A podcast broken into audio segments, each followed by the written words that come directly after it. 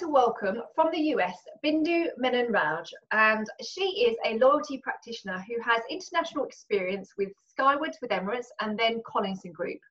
I'm pressing her today about online loyalty, customer engagement through social communities, and the differences in customer behaviour depending on which part of the world they live. So thanks, Bindu. Thanks for your time. I'm really grateful for your time today. Thanks for joining me. Thanks, Sadie. And a very good morning to you. It's great to be here. My first question shoppers are being pushed more and more online. We all know this. But Bindu, what customer experiences should brands be investing in to win loyalty? What this pandemic has really done is kind of leapfrog the changes that we have been seeing in customer behavior over the last few years. Uh, people have been shop- shopping online a lot more uh, brick and mortar stores have been having problems in generating walk-ins and that's all got just exaggerated during this pandemic. Uh, i don't see this changing once the lockdown uh, is lifted and there's no going back to normal. So this is a reality that a lot of stores have to live with. Uh, given that uh, the question then arises in terms of what can brands do to generate uh, and to kind of maintain the loyalty amongst customers when they don't uh, when they're not able to create that kind of brand experience that comes from walking into the store. And that's where I see a lot of the activity that needs to be done from a loyalty point of view.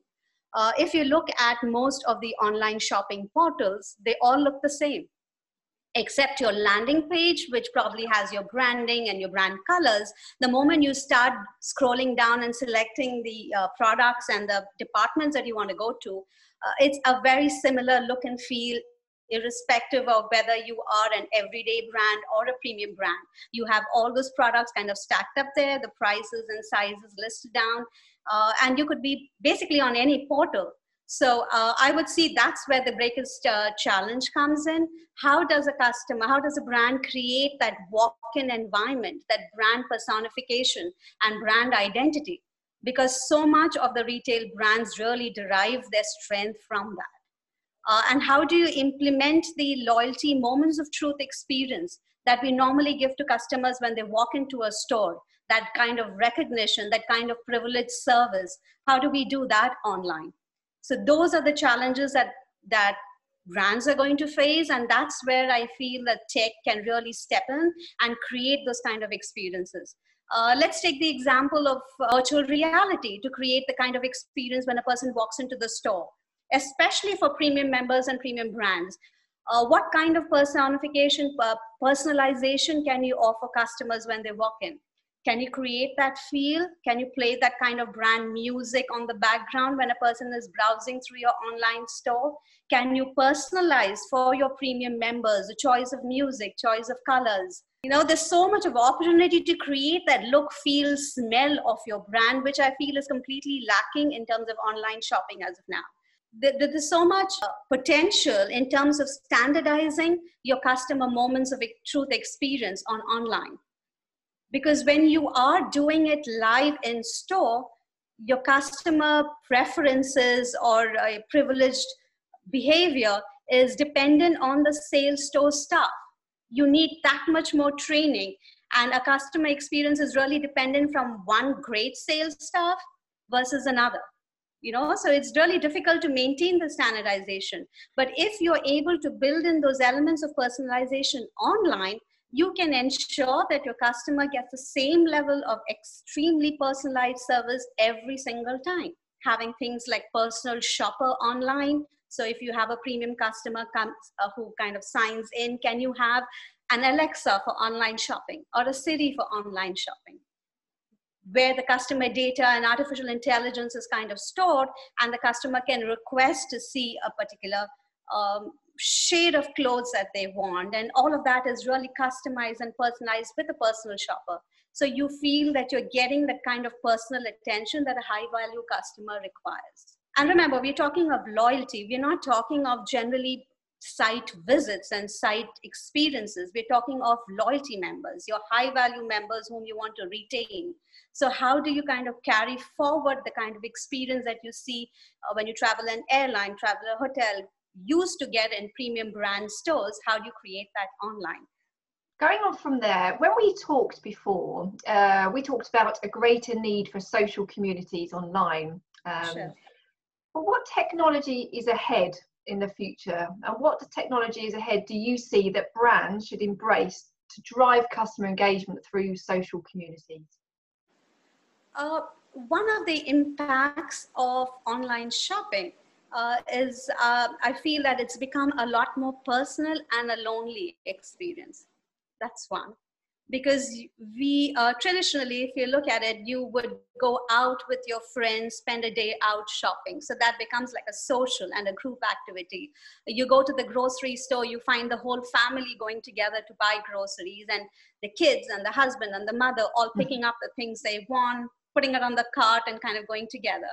Uh, now you find typically the main purchaser of the house doing it late at night, all on her own or by himself, uh, and clicking through the things. So we've lost that kind of a community social interaction. Shopping used to be an entertainment rather than uh, just a very singular must do, have to do task that online generally creates. Uh, so any kind of um, uh, development which kind of recreates the social aspect of shopping uh, i would think would be a big advantage uh, you and, and, gamification is one way of doing it yeah. right so if you can think of a large grocer like walmart here for example uh, creates a game around different different members of the family stocking up the cart and depending on the nutritional value or um, um, a value monetary value they get points you know and then if that can be linked to a purchase where you have the family playing it together and the, each family gets points based on the kind of kind of products they've selected or all of that and then it's just a one click through to purchase you know to the cart but you do have the whole family involved in things like that so it becomes uh, not only is it social interaction or social platforms, it's also about creating that engagement and stickiness. Right? So gamification is one way. And it's uh, when we talk of social communities, I'm not so concerned about the social media or social channels. I think it's more important in terms of the content. Whatever you do in today's world, you have to be on multiple channels. You have to kind of promote that. So it's not about whether you use Facebook or Instagram or Twitter you've got to use all of them. And in the coming years, you'll find a lot more new channels coming up. So it's more in terms of the content and understanding customer behavior. Where is the person shopping? With who is the person shopping? And how do you create that community for people? The second one is probably creating more online events. You know, like you have Netflix party now.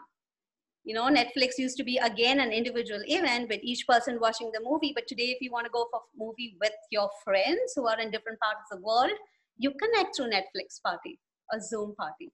So can we do a similar experience with online shopping where you have your girlfriends and all of them can go and shop together? You can see each other trying on different clothes though you're sitting in your respective homes. So that would create the kind of social interaction that we want. And then create you create those alternate sources of influencing and you know word of mouth. In terms of new developments uh, there's so many other uh, ways of engaging uh, like auction sites trading sites you know where can you auction off the points that you receive in loyalty for example if you're not using them uh, you have a lot of um, loyalty programs which use free gifts as rewards right? So if you've achieved, for example, Sephora, if you've achieved an X level of points, you get a beauty product. But what if you don't want it? Does that program mean less to you because you don't really want the products that are kind of put up there in that particular month? How can the company ensure that the person still derives value? So, what if you have a barter site put up? where you can interact with other people within your community, within the loyalty base, membership base. And today, if I've got a freebie which I don't want, but somebody else has something, and you help those people kind of interact with each other and barter that. There are barter sites out there. Uh, they haven't just you being used for loyalty. So it's not really new technology. It's how can you kind of white label that and use that for your particular brand. That creates a community it creates an engagement, and it gives you value, continued value. Because that is really the challenge that I feel for loyalty, because you've got to always match off the value that they give against your cost. And the way of doing that would be to really use the products that you have. It's kind of leveraging your distressed inventory, so to speak, which is what most uh, loyalty marketers tend to do. So I've got empty rooms, I've got products which haven't sold. The perceived value of that is whatever X plus Y, as the cost is only X. So, and that's what I want to give out to the customers, to my members. But my members have got to see value in that too, and that's where the challenge really comes. So if you can enable members work that out for themselves, trade with each other, and make sure that everybody gets what they want, while you maintain your costs, that's a great opportunity to create that social network. And that can be done through that. Drawing on your international experience working client and agency side of loyalty, I'm quite curious. Is there a difference in customer reactions depending on the place where they live or where they, they shop? Is there a difference around the world in how people behave when they buy? It's a very interesting question. And when I think about it, and I think of the different types of brands that I've worked with, uh, and hence the different type of customers, uh, one group of customers that really stand out are your typical um, high-end luxury customers. The truth is, they don't change wherever they live because for them, truly, they are global citizens with global brands uh, and they maintain their global lifestyle, irrespective of whether they stay in Mumbai or Sao Paulo or New York, right? So they expect the best and they expect that international experience wherever they are. So they are kind of similar. So whenever you kind of marketing with them, especially from a loyalty perspective, uh, most of them what they want, their requirements, the level of service, uh, even the kind of language that they use and they don't change. So the changes really come when you're talking of mass brands, which are more regional, where the culture of the place really plays an important role. Uh, if you are, for example, in the Asian market, service is extremely important because it's all person to person. So, how much time can a salesperson spend with you? how much time can they spend in terms of answering your questions telling you details about the product trying to rationalize the uh, brand value? That takes a greater emphasis. So sales staff training becomes extremely important in the asian markets for example. Whereas if you are in uh, europe especially northern europe people don't have time right mm. so they are extremely matter of fact for them, efficiency of service is that much more critical. How quickly can you turn out things? How much can I expect the same level of experience at every possible time? It doesn't have to be super personalized, but I need to have the same standard. Even for something like a breakfast buffet, I find that it changes from reason to reason. Place uh, for, for the, one of my previous companies that I was working in, uh, we had an offer which said that you would have if you're a loyalty member, you get your morning breakfast free. So that was one of the advantages. Uh, and we found that there was such a big disparity when you have an Asian customer who visits New York and all they get is a yogurt cup and a, a bagel.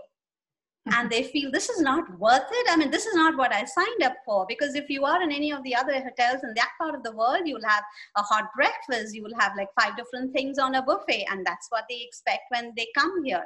So that creates a kind of challenges and it's as a loyalty program, when you're doing your cost benefit analysis and you're structuring a program, it's not possible probably to create the different experiences. But then it becomes very important to set expectations.